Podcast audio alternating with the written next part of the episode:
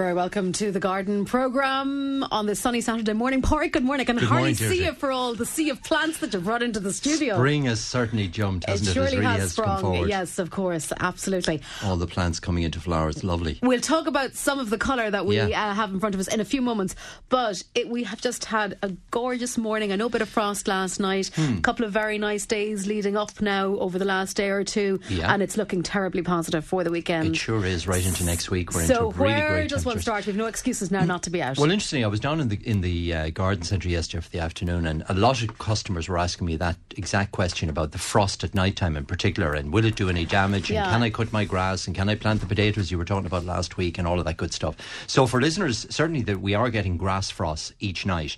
Um, so for, for listeners that have, say, tender bedding plants that they may have sown from seed earlier on, busy lizzies or marigolds or whatever, they obviously need frost protection. Need to be kept indoors on your bright windowsill or in your greenhouse with some frost protection, some fleece over the top of them, or a little bit of gentle heat from electric heater or a gas heater or a paraffin heater, or something like that. So tender plants need to be minded and looked after.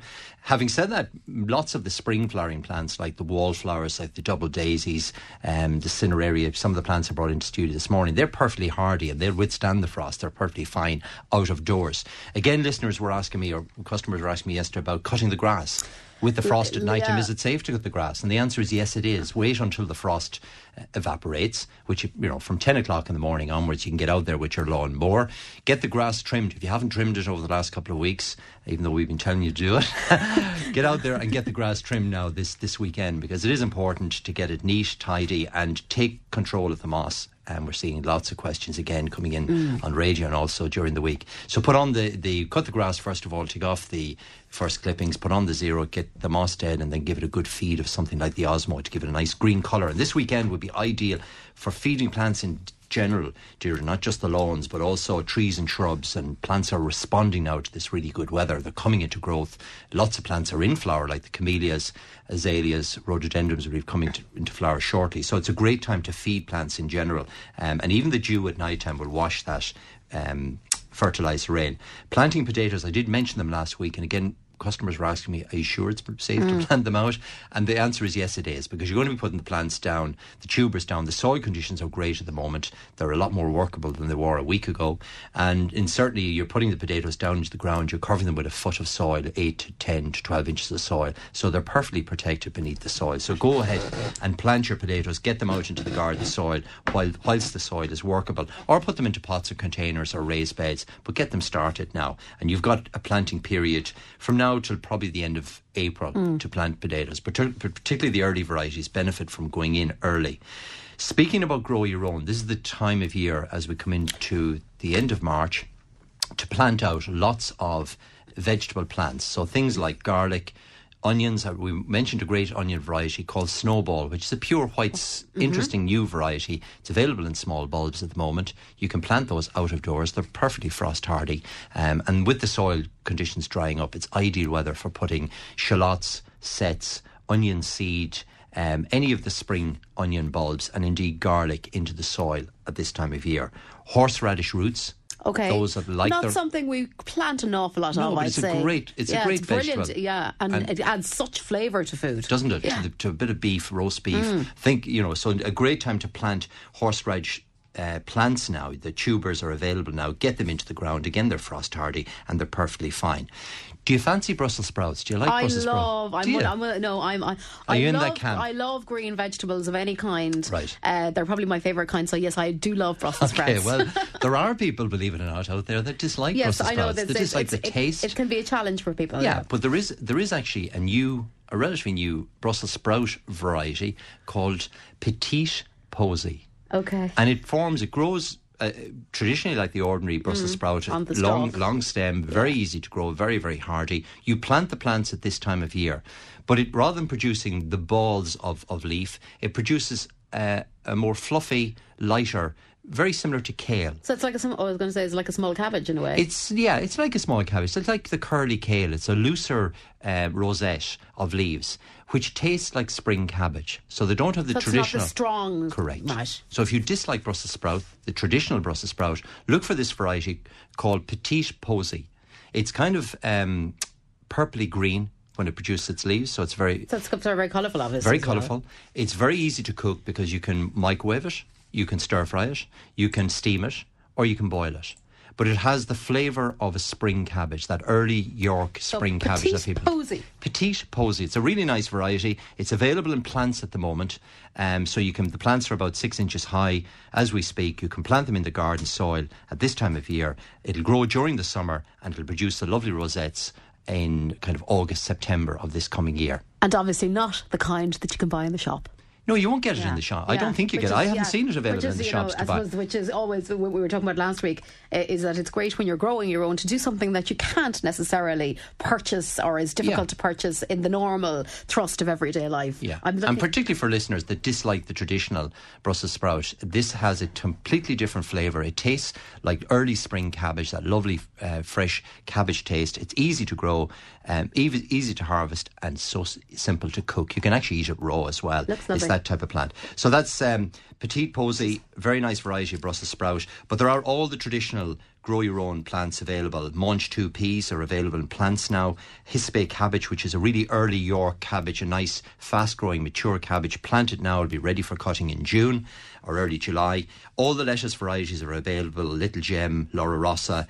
Um, there's another one, lovely variety called Bolero, which is the oaked leafed lettuce. So it's got red leaf, very compact, but the leaves are the shape of an oak leaf. So it's a really nice variety fresh. as well.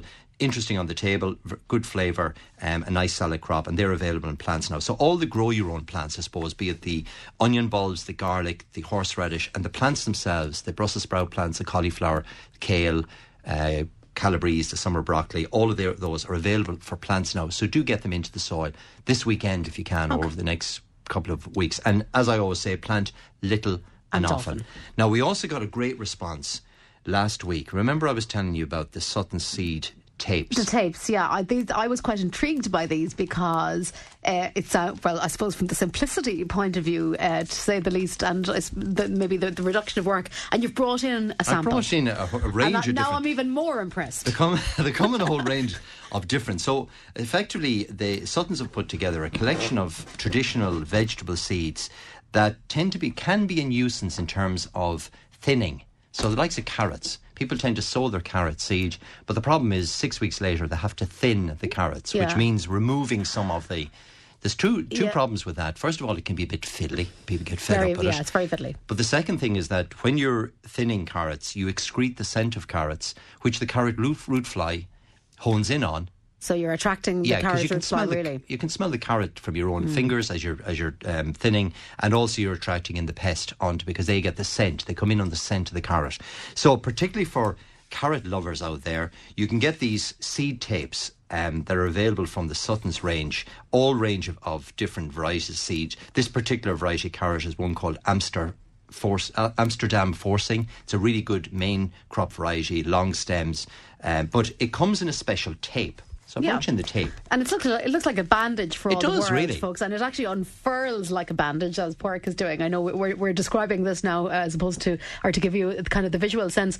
So uh, the, the key thing here that I'm looking at is that the seeds are all separated out fairly evenly. There's no big concentration in one, any one area. And the one thing, uh, and I suppose we're all guilty of this when we're sowing, is that you kind of give the packet an extra bit of a shake to make sure that the seeds get in there and that you have enough. And then you are obviously, when it comes full circle, you do end up with more than you probably need, You and do. you're thinning out and all of that. And you're wasting. Yeah, Yeah. you're wasting exactly. So this really is. Um, I'd argue possibly foolproof. We can we can test it now. Sure. I, don't, I don't know if anybody has tried it yet, but it definitely looks like uh, uh, yeah, you'd really want to go wrong to make it go wrong. It's a really simple way of doing it. There's six meters, believe it, of tape in my hand there. So six me- meters in lead, nearly 20 feet of carrots. So that's enough carrots for any family.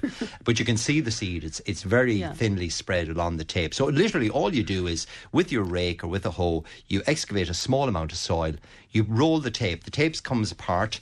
And you just simply in ro- strips, uh, little yeah, strips, yeah. and you put the tape into the soil and cover the tape with soil, and that's it, and That's it. walk away. Nature takes its course. The seeds germinate. They germinate because they're spread out. They germinate properly. You don't have to thin. And hey, presto, you got your carrots. The other nice thing about it is that you can actually break the tape, pull it apart. So if you just have a small spot, Say you want to do a window box. Yeah.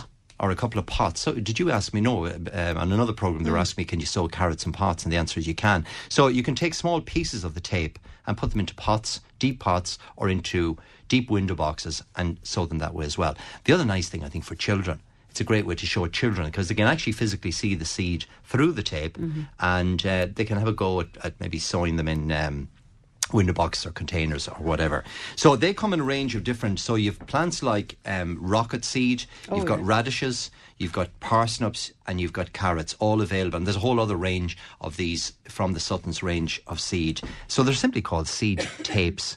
Um, they were out years ago and they kind of went away for, for a period. I'm not sure why. So Suttons have brought them out again. I think they're a fantastic way. I think they are too. Yeah, yeah. A, a, listener said to me actually, um, a listener said to me last week that it was one of the jobs she hated, dreaded doing was thinning the carrots. The husband used to bring her out to thin the carrots, and it was one of those dreaded I'm sure, jobs. I'm sure she's not on her own on that. No, front. so there's a that's a simple, easy thing. Speaking about grow your own, why not give the uh, Sutton seed tapes a go? And then finally, potatoes. I did mention them last week. It is you can certainly plant them out now. All the early varieties, if you've got them budded and chitted um, and they're ready to go out, then get them out into the garden soil or into pots and containers. If you're not ready, buy a few packets of seed potatoes, put them on a bright windowsill, let the buds initiate, let them sprout, and plant them in a couple of weeks' time.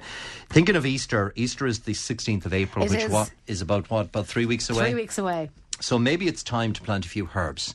You're going to have the roast lamb, oh, aren't are. we all? Yes. So why not grow some of the thyme, sage, parsley, um, all of the rosemary, all the, the, the, traditional herbs we associate with Easter, the plants are available now. If you plant them now in a window box, you can keep them indoors if you wish on a bright windowsill. Mm-hmm. They give lovely scent to the kitchen. You can use them on a regular basis. But within three weeks' time, there'll be lots of new growth on them and it'll be lovely to, to add to your your spring lamb. Okay. So that's kind of the list of things. So really use the weekend and use the next couple of days really to get out there, get the garden tidied up, get the lawns mowed, get the moss control on, and really start thinking about grow your own in particular because you need to be putting the plants in now to get something for summer and, and thing. And I always say plant some vegetable plants, but also plant some seed as well at the same time and have the two things so coming together. together. Yes, little and often. Okay. Little and often is the trip. And and if you are if you are a novice or you've never uh, attempted the vegetable side of things, those seed uh, tape the things, seed tapes yeah, are great. Yeah. And remember that you don't have to sew all the tape together. Yeah. You can literally break it up.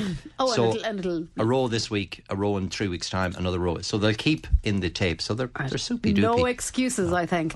Now you have come in with a fair amount of colour as well because tomorrow is in advance into all the mummies happy Mother's Day. Um, and I suppose we're, st- we're thinking in terms of that but also just in general colour for the garden. Yeah because in the last week certainly plants have, have just sprung into growth and sprung into colour in particular and a lot of the spring flowering plants have, have really come forward. I always think the daffodil is kind of the start of the spring. People always talk about the daffodil but for me as well this plant here this is forsythia. the yellow flowering forsythia which is absolutely spectacular now, this that's year. a particularly super one. Isn't it a nice one? Yeah, yeah, it looks really, really good. So it's a great time to plant uh, forsythia in the garden. It's a really, really easy shrub to grow. It's bright yellow flowers, and this particular variety has very large flowers and very densely packed on the stem, so it tends to flower very heavily every year. But it comes into flower at the beginning of March and will flower through to about the middle of April, and it just gives that stunning splash of bright yellow colour. So if you want to brighten up a shrub border or a bed or just add a bit of colour to the garden. Forsythia is a really easy plant to grow and a great beginner's gardening plant and also a great plant for exposed gardens. If you have an open windy site it's one of those tough easy no nonsense type plants. yeah, it obviously doesn't need so, too much care so. so really super. I tend to advise people to put them in, in groups of maybe threes or fives to get a more solid effect more clumped effect but even on its own it makes a stunning plant. This is another moving on to a scented plant, a couple of scented plants. Wallflower, is it? It is. It's one of the scented wallflowers, the old cottage garden wallflowers. Now, your grandmother will remember this. Your mother will remember these as a very traditional plant. Um, but they come in a whole range of different colours. This is a bicolour. It has a number of different colours yellow, orange, and purple in the one flower. It's a dwarf wallflower. It'll only grow about 18 inches in height, spread to about three feet in diameter. So it makes this lovely clumped effect. And it's in flower at the moment, and there's a lovely scent from it as well. And those particular plants tend to flower for many, many months. You often get them flowering through the winter. Any sort of spring like weather we get, be it autumn weather, um, winter weather, particularly this year, they mm. tend to flower. So they flower for literally months on end. Easy plant to grow plenty of flower. It'll suit in a pot or container or out in the garden soil. And it's actually a very easy plant to root from cuttings. So little cuttings. If you off. have plants of it in the garden at the moment, you just take off small little cuttings, three or four inches long, strip off the leaves off them, stick them into a pot, and they grow very readily. So they're the Erysimums or perennial wallflowers. They're a plant that come back year after year. They're often sold as perennial performers because they do come back year after year, particularly if you cut them back after flowering. Yeah, but a really it does simple have a plant. sense. I can. I know it's a little bit away from me, but I can get that. the, the scent, sm- Mm. smell of it, lovely sweet wallflower. So that's a real old traditional garden plant. Um, lovely for Mother's Day because people will remember Yes. it. Speaking about scent, this is a plant called Pink Kisses. so that's Dianthus Pink Kisses. It's a really easy plant to grow. and it smells like cloves, Doesn't it? Mm, and again, it's cloves. just coming into flower now okay, at this and quite time a of few year. buds on it as well. Plenty of buds. Mm-hmm. It'll flower for the summer. Again, just starting to flower now. Lovely in a window box or container. I've actually put that up on my Facebook uh, page this morning just to show people it in, in pots and containers and what it would look like. But it's highly scented. It can be grown indoors as well if you want a bit of scent indoors in a kitchen window. It's gorgeous. For the Easter period. And it's fully hardy out of doors.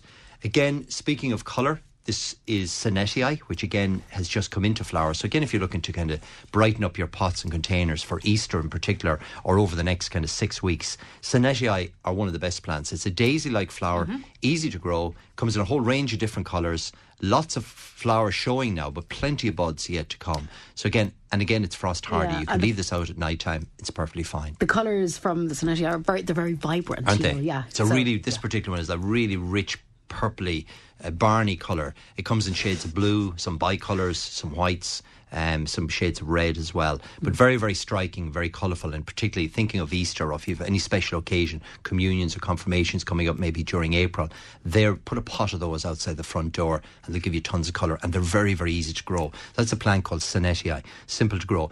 The other plant I brought you in is not flowering, but this is the time to plant them, are the lovely sweet peas. yeah. So again, if you want colour for later on in the summer, particularly for cutting and bringing indoors, or maybe you're part of a, uh, you know, a church or community um, community group, grow some sun, so some sweet peas. They're so simple to grow. They'll flower from the end of June right through to September.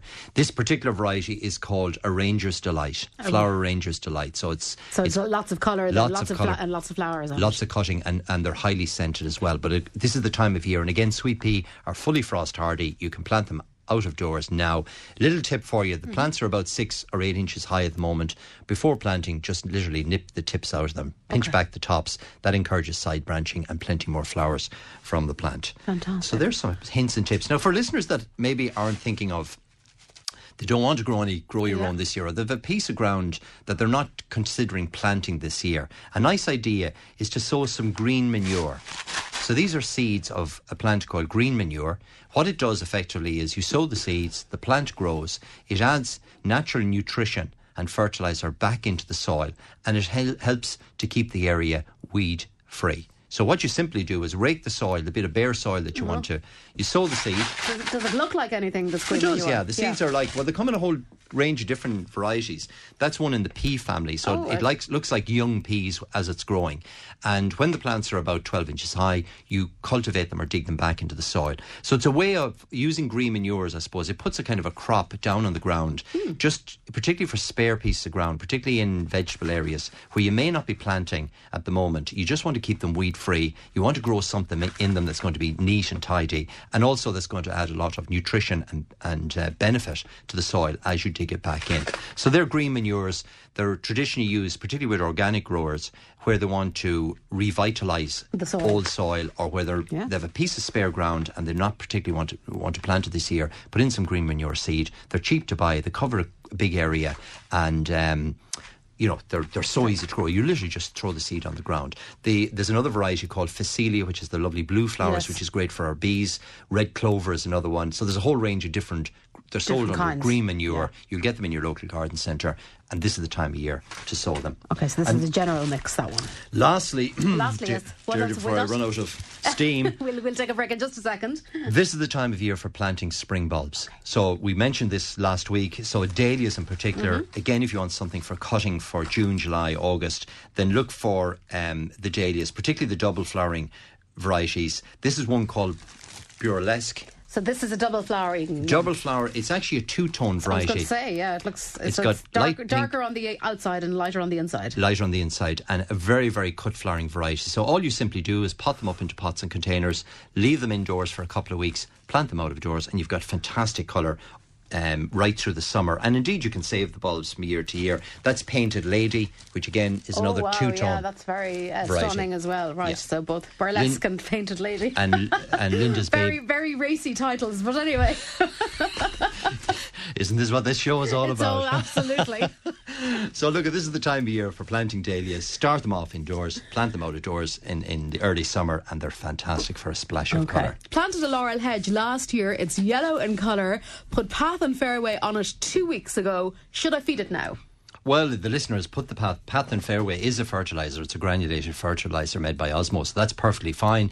Just wait for that to work. It's going to take probably another two to three weeks before the, the uh, laurel will respond to that. So leave well enough alone. You could give the laurels a light trimming back, tidying back. You've put on the Path and Fairway, so that's fine. So you've fed them. There's nothing really else to be done. Just wait for the growth to start, and all the new growth as it takes up that nutrition will be lovely and green. So plants in general, this is the time of year to start feeding them. So the listener has done everything right. Okay, so just a bit of patience. Bit of patience, yeah. When to sow sunflowers? I'm eight years old. Ah.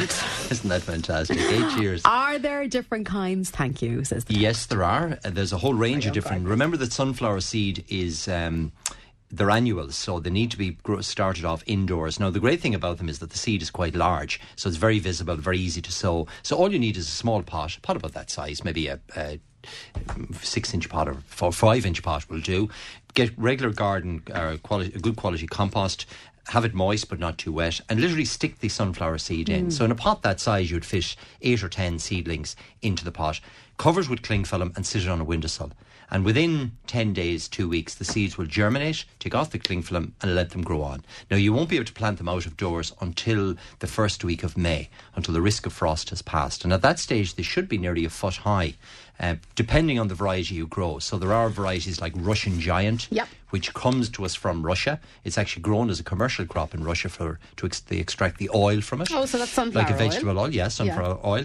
Um, and that's a really tall variety. It's very vigorous, very tall growing. It'll produce its own seed at the end of the summer, and the birds will feed on that. So it's very- the okay, so that's so look for that one. That's probably the easiest one to grow. Russian Giant. Russian giant. giant. Um, again, sow the seed indoors.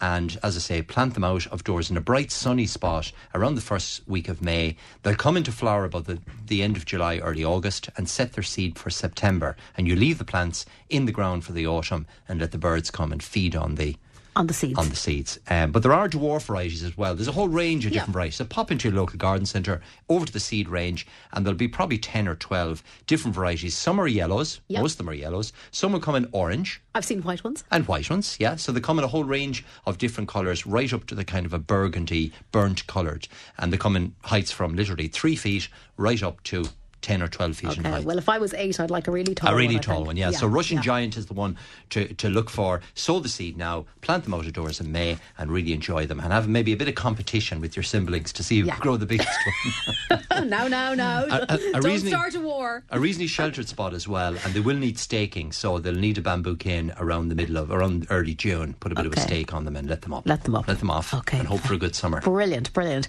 Now, uh, somebody, Coach, good morning. She says it's great to be alive on this lovely morning. It sure is. absolutely. Now, she's put out strawberry plants for the winter. Will uh, will she leave them out or transfer them into the tunnel? And if so, when?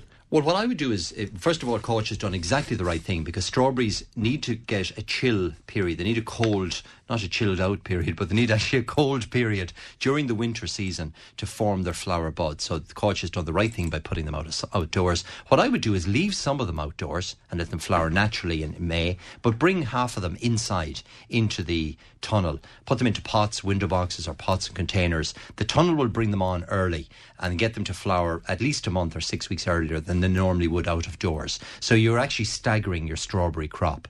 Now, whilst they're in flower, make sure you keep the tunnel fully ventilated, keep the doors and windows open, let as much insect life into the flowers to pollinate the blooms. Um, you know, dur- during the flowering period, you need to let the honeybees in and let them pollinate them. So I would bring half the the uh, strawberry plants in now, pot them up in tubs and containers, and give them one or two liquid feeds before they flower, and uh, you know, let the bees in and let them pollinate, and you'll have two crops then essentially of strawberries, okay. one early and one which is mid-season. Really, exactly what yeah, you probably exactly want. what you want. Yeah.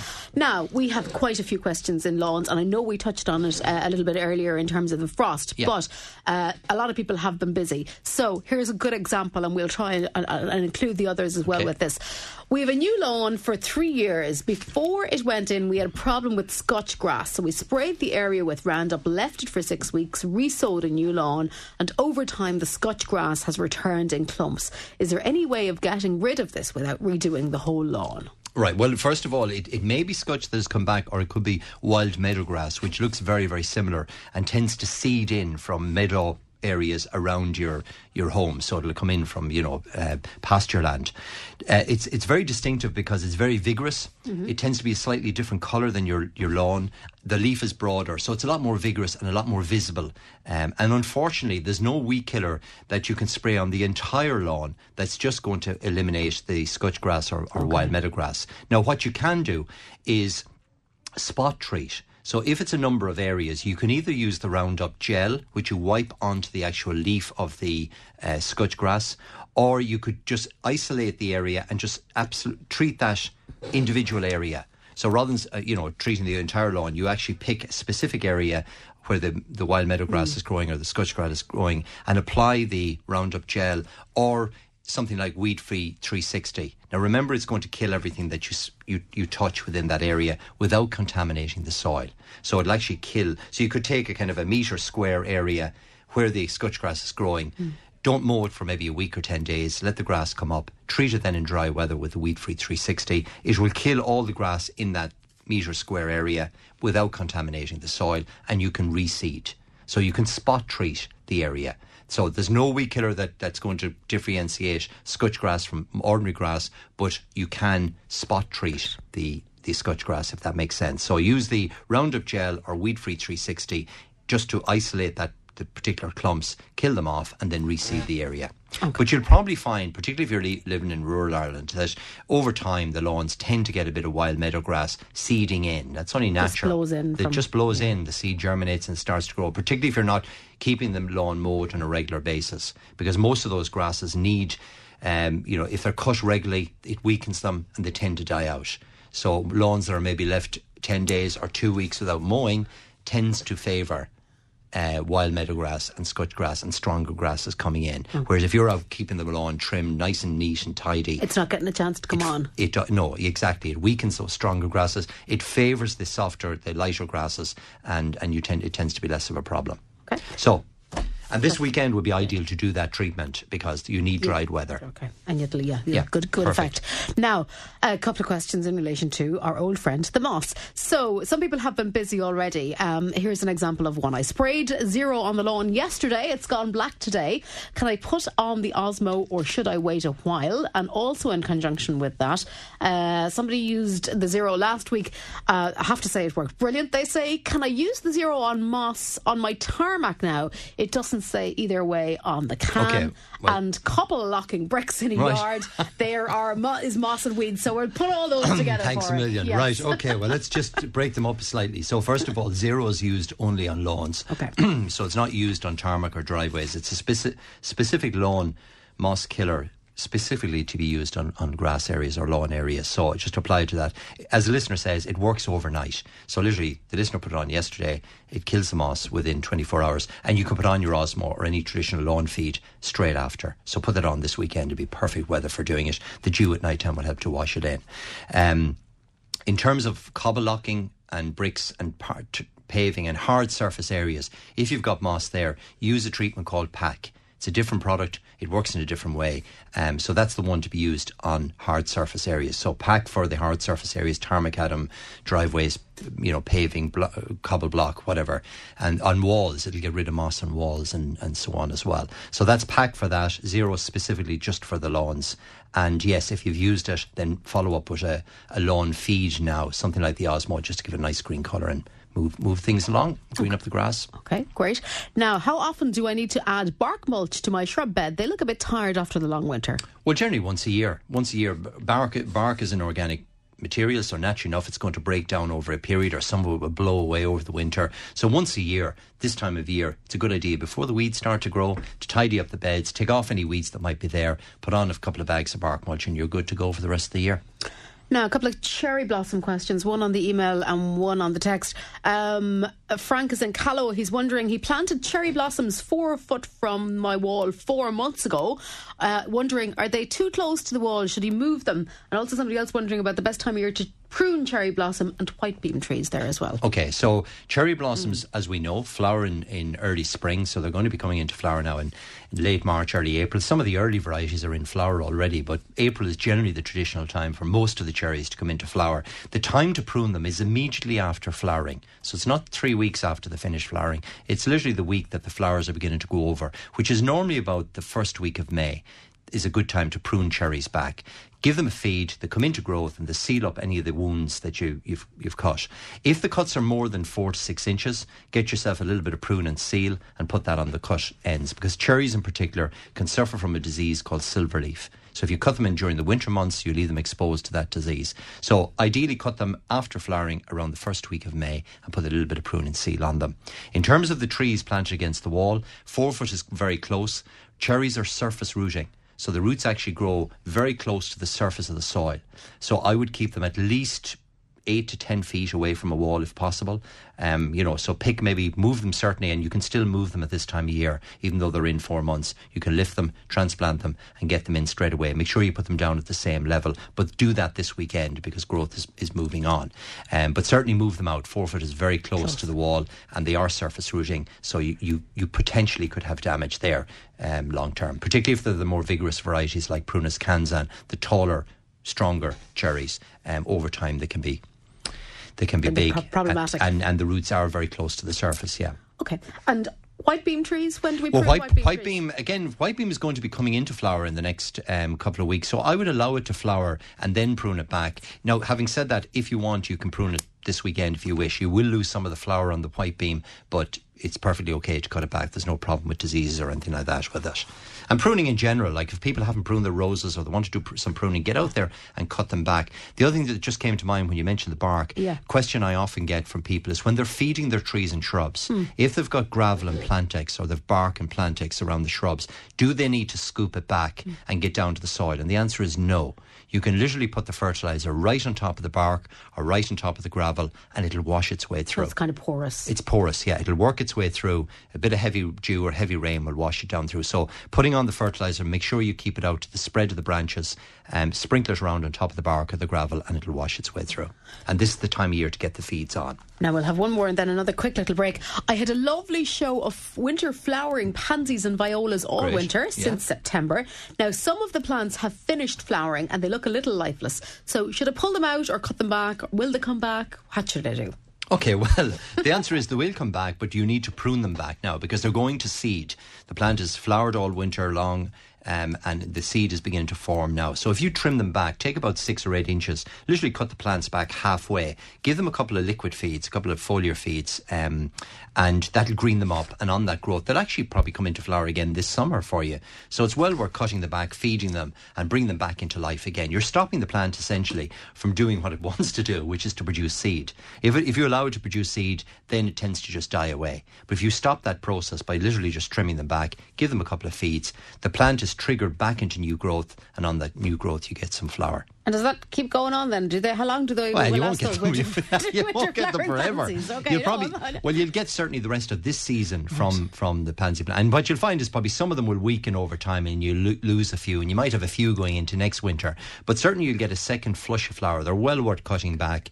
You're stopping them from producing seed, and the function of every plant, we think it's there to bloom and, and add colour to our garden. Seed, really. It's to produce seed. So if you stop it doing that, the plant triggers itself back into regrowing. Okay. Jerry took out phormiums last week. They have been undercover for winter to discover a lot of the leaves had turned brown and dead. So Jerry cut off all the dead ones, watered them, and was wondering um, what's the best feed to bring them back to life, please. Okay, well Jerry has done everything right. Phormiums are the New Zealand flax. They have kind of a sword-like leaf, a great, great seaside plant and a great plant for exposed areas. Now, to be honest, they don't necessarily need to be brought undercover for the winter. They're, they are winter hardy. Um, you know, so I would keep them out of doors uh, during the winter period, Jerry, and leave them out there. So look at plant them out of doors now, um, or plant them into pots and grow them on. Give them a liquid feed. You can use the Osmo Universal Feed, which is good for all plants. It's a simple liquid. You mix it in water, pour it onto the plant, and the plant, the phormiums will respond to that. But remember, they are a very, very easy plant to grow. Um, they're like a bright sunny spot. They're a New Zealand plant, so mimic New Zealand conditions if you can. So nice, open, bright location. Yeah. Um, they're not soil fussy. They're easy to grow. You know, I'd plant them out of doors and don't be worrying about bringing them in for the winter. Um, you know, so so look at all you do now is give them a liquid feed, plant them out of doors at this time of year. They'll grow on, and they're a great plant because you can actually divide them over time. They form a big thick clump. Yes, You'll actually see them. There's a there's the the common form is. Um, Phormium tenax, and it, it's growing wild. Or it probably isn't grown wild, it was planted at some stage. But as, as you go into Mulranny and parts of Achill, you'll see it all along the coast, Oh, I see. planted Yeah, along. Really easy plant to grow, evergreen, great barrier, particularly if you grow the Phormium tenax variety, the common one. If you want a good seaside hardy plant to form that kind of initial barrier to the Atlantic coast, then it's a really good, and that's what they've effectively done in Mulranny as you as you drive in in along there. So um, yeah, plant it out of doors, give it a liquid feed of the Osmo, and it'll be perfectly fine. Now, I grew scented sweet peas last summer, which did very well, but flowered in August and September Okay. from a June planting. I think it was a bit late. When is the earliest time I can plant them to flower earlier? Well, remember what I said about hmm. sweet peas. They are frost hardy. The plants are available at the moment, so you can actually literally put them into the ground now. My advice when planting, they are a very hungry crop. They grow from literally six inches to six feet in, in a matter of months. So, really, you want a good fertile soil. So, dig a trench, put some garden compost or some organic matter. You can buy a bag of, of Bord na Móna, kind of farmer manure, stick it into the bottom of the trench, backfill the soil, and put in your sweet pea. But down a little bit of slug control as well with them because the slugs do like the sweet pea, particularly at this time of year when they're shoots, vulnerable yeah. when they're young.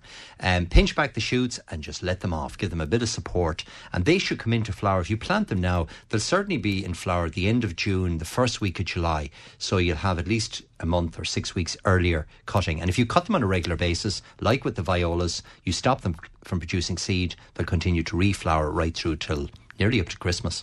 Now, can we sow hydrangeas in this weather with a bit of frost at night? Yes, you can. There's no problem whatsoever. Now, remember that some of the hydrangeas that you buy at this time of year are in flower. They've been tricked. They've been fooled into thinking it's June and July. So they've been grown in greenhouses in Holland or wherever, um, or here in Ireland indeed, and brought on to think. So for Mother's Day, for example, you see lots of hydrangeas for sale. They are not. Don't put those out of doors because the frost will murder them overnight. So um, if the listener's planting the traditional hydrangea shrub, which is still dormant, there's no, that's hardly breaking leaf at the moment, never mind flowers, then that's perfectly safe to plant out of doors. But if you're buying a flowering plant for mammy or for whoever at the weekend, don't put it out of doors until about the end of April, the first week of May, because the night frost will damage it. Right. Now, I need a hedge in my front raised garden. I'd like it to be green all year round, but not too fast growing and easy to trim. I like the look of laurel, but is it fast and tall? Yes, it is. It's fast and it can get very tall. and it- does high maintenance Yes. with common laurel. Now, having said that, there are plants like Portuguese laurel, which is very, very nice. Prunus lusitanica, really nice plant, very, very dark leaves, lot smaller leaves than the traditional laurel. It's totally evergreen, makes a super hedge, and very, very easy to maintain. So that's Portuguese laurel. Look for that one. There is another plant called Etna, E T N A, which again, at this time of year, it's evergreen. It's got uh, laurel like leaves, but they're not as large as laurel. It grows about six inches, maybe eight inches per year. So it's relatively slow growing, which means it's very easy to maintain. And it's perfect for small, say, front gardens. Um, or you know, if you want a small niche hedge that's low maintenance, that's a really nice plant. So there's one called Etna. The young growth is a bronze colour. It's kind of bronzy or pinkish in colour, later turning to green during the summer, and it retains the green foliage then 12 months of the year and makes a very tight, compact hedge. So look for that one. That's called Etna. This is a great time to plant it, and it certainly makes a beautiful hedge from kind of four, five feet sort of height if you want something neat, tidy, and easy to maintain. Okay, and uh, staying with hedging, but of a different variety, you recommended a plant suitable to create a hedger screen in exposed gardens.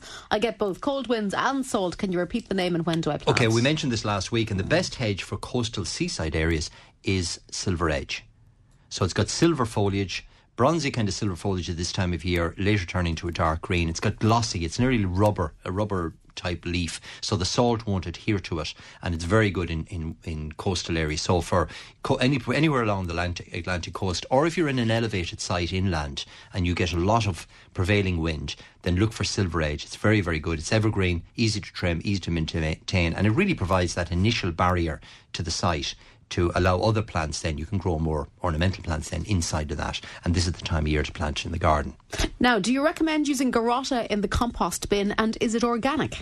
Or it's not organic, but it it is made from natural properties. And Garotta, from memory, has nitrogen um, and potassium added to it, and the nitrogen obviously gets the gets the bacteria activated and, and working. So, so to explain to listeners, I suppose. Yes, yeah, yeah, yeah. Before I go off on a rant, Garotta is used when you're making your own garden compost. So, for listeners that want to make a garden compost heap, there have grass clippings or le- small weeds or leaves or whatever, or kitchen waste from the home, eggshells, and eggshells, like newspapers, all of that good stuff. Garotta is a natural material that you sprinkle onto each layer of compost, and it gets the bacteria activated. So it's an activator, a compost activator is actually what they technically call it. So it really gets the all the natural bacteria working on breaking down your green material. So you tend to put a sprinkle every six, six inches of organic material matter that you have that you want to break down, you put a sprinkle of Garotta onto it, half a handful to a handful, and build up the next layer. And that just gets it accelerates the breakdown, it gets the bacteria moving, and it's really good for making great garden compost. But there are plenty of other um, compost activators uh, available as well, both liquid and granulated forms. And can you get ones that are organic? There are some now. I'll, I'll check that out yeah, for next week. Now. That's, that's probably what the listeners looking for. I'm sure there are. Twist to now, that question. Having said with the Garotta, it, it is made from natural material, but from memory, it doesn't have the organic symbol, from what I can remember on the box. But anyway, I'll check out and see for next week if if there are some organic. I'm sure there are. Lovely. Now, got some free seed packets of Lavatera, Candytuft, and Limnanthes. Do I Great. sow them indoors or outdoors? When and when? Okay, well, all three are hardy annuals. And if you check on the back of the pack, it'll tell you whether I mentioned the sunflowers are annuals, mm. which means that they're um, or they're half hardy annuals, which means the frost will affect them. If you see the word hardy on, on the seed packet, that means you can sow them directly out of doors. Now, Limnanthes is the poached eggplant, so watch that one because it tends to spread a lot. It's fabulous when it's in flower in April and May. Bees love it but it looks like a poached eggplant. It's a yeah. ground covering plant, great on banks and slopes, but it does produce seed and it does spread. So keep an eye for that. It can be nearly become a weed in time. Um, Lavatera makes a lovely sh- shrub-like plant, pink or white flowers, and the other one was what was Candytuft. Yeah. yeah. So all three can be sown directly sown out of doors. So rake off the soil, put in some compost, sow the seed, and um, off they'll go. They'll they'll produce fantastic colour this summer for you. Now, you talked about wild garlic. Uh, listener sees it growing under trees locally and wondering when is the right time to pull it and use it? Well, uh, wild garlic is, is, the ramsons, and you use the foliage, the green foliage, in um, to create to make pesto and, and sauces and whatever. So this is the time of year, really. Any time from now on, up till about the middle of April, you pick up until the plant comes into flower, really, and you're trying to harvest the leaves as young as possible because they're softer and tender. As the leaf matures over the next couple of weeks, it'll get more leathery um, and stronger. So this is the time of year really to harvest it. Okay. Lovely for Easter. I have a 15 year old forest flame that's gone very tall, six foot and woody on the bottom. Should I cut it right down to the bottom? Will it reshoot? I can see somebody very anxious to to get the saw out and cut them back. 15 feet tall. Yeah. 15 right. years old. Oh, 15 foot, years old, right. Six foot tall.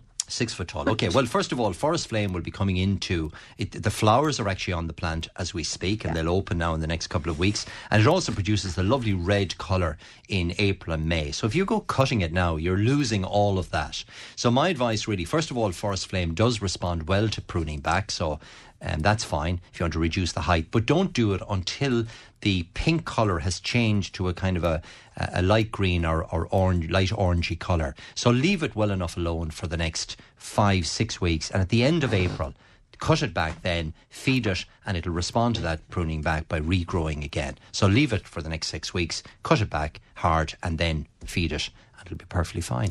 Now, or the other tip for it, if, you if you like the height, the six foot height, mm. and, and you're worried about the, the bareness at the base, why not plant a young plant? one or two small plants of forest flame around the base of the plant. So you're not then losing the overall height. Mm.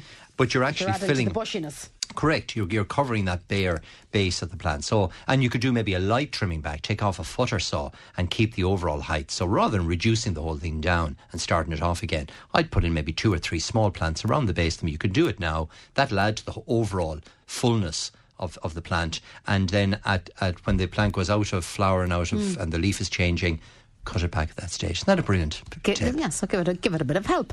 Uh, I have so trouble sowing snowdrops in pots. Uh, I have a few bunches in the garden. What can I do with them to improve them for next year? This could be our last question. Okay, well, first of all, this is the time of year. Snowdrops have uh, obviously gone out of flower this time of year, but this is the time of year you can actually move bulbs in general. So your daffodils, your snowdrops, crocuses, we move them in the green. So you literally, the li- listener can dig up the plants and put them into pots and containers at this time of year. Liquid feed them then during the summer with the universal Os- Osmo universal feed or any liquid tomato feed would be fine as well. Um, and do that during the summer period because you're building the bulbs up for next year. Leave them in the pots then next autumn and they'll come back into flower, into leaf and flower next January for you. So this is a, a really good time to move bulbs. If you, if spring flowering bulbs in general, if you want to move them around the garden or put them into pots or containers or give them away to family and friends, this is the time to do it. This weekend is perfect. This weekend, well, that and all the other ju- tasks Well, remember, the weekend. pick and, pick- jump on my Facebook page or my Twitter account, and I've got a list of things to do this weekend. So that's Porry Corkin at Porry Corkin. Okay, well, Porry Corkin at Porry you next Corkin. week. We'll talk to you next week. Have a, a really good weekend and to all the mommies in advance as well. Happy day tomorrow. Uh, that's it from the gardening programme and from me for this morning. We're back again next Saturday just after 7. Stand by. Michael Neary coming your way with country classics here on Midwest Radio directly after the news at 10, which is on the way next with Angelina Nugent. From me, Deirdre Kelly, good morning to you.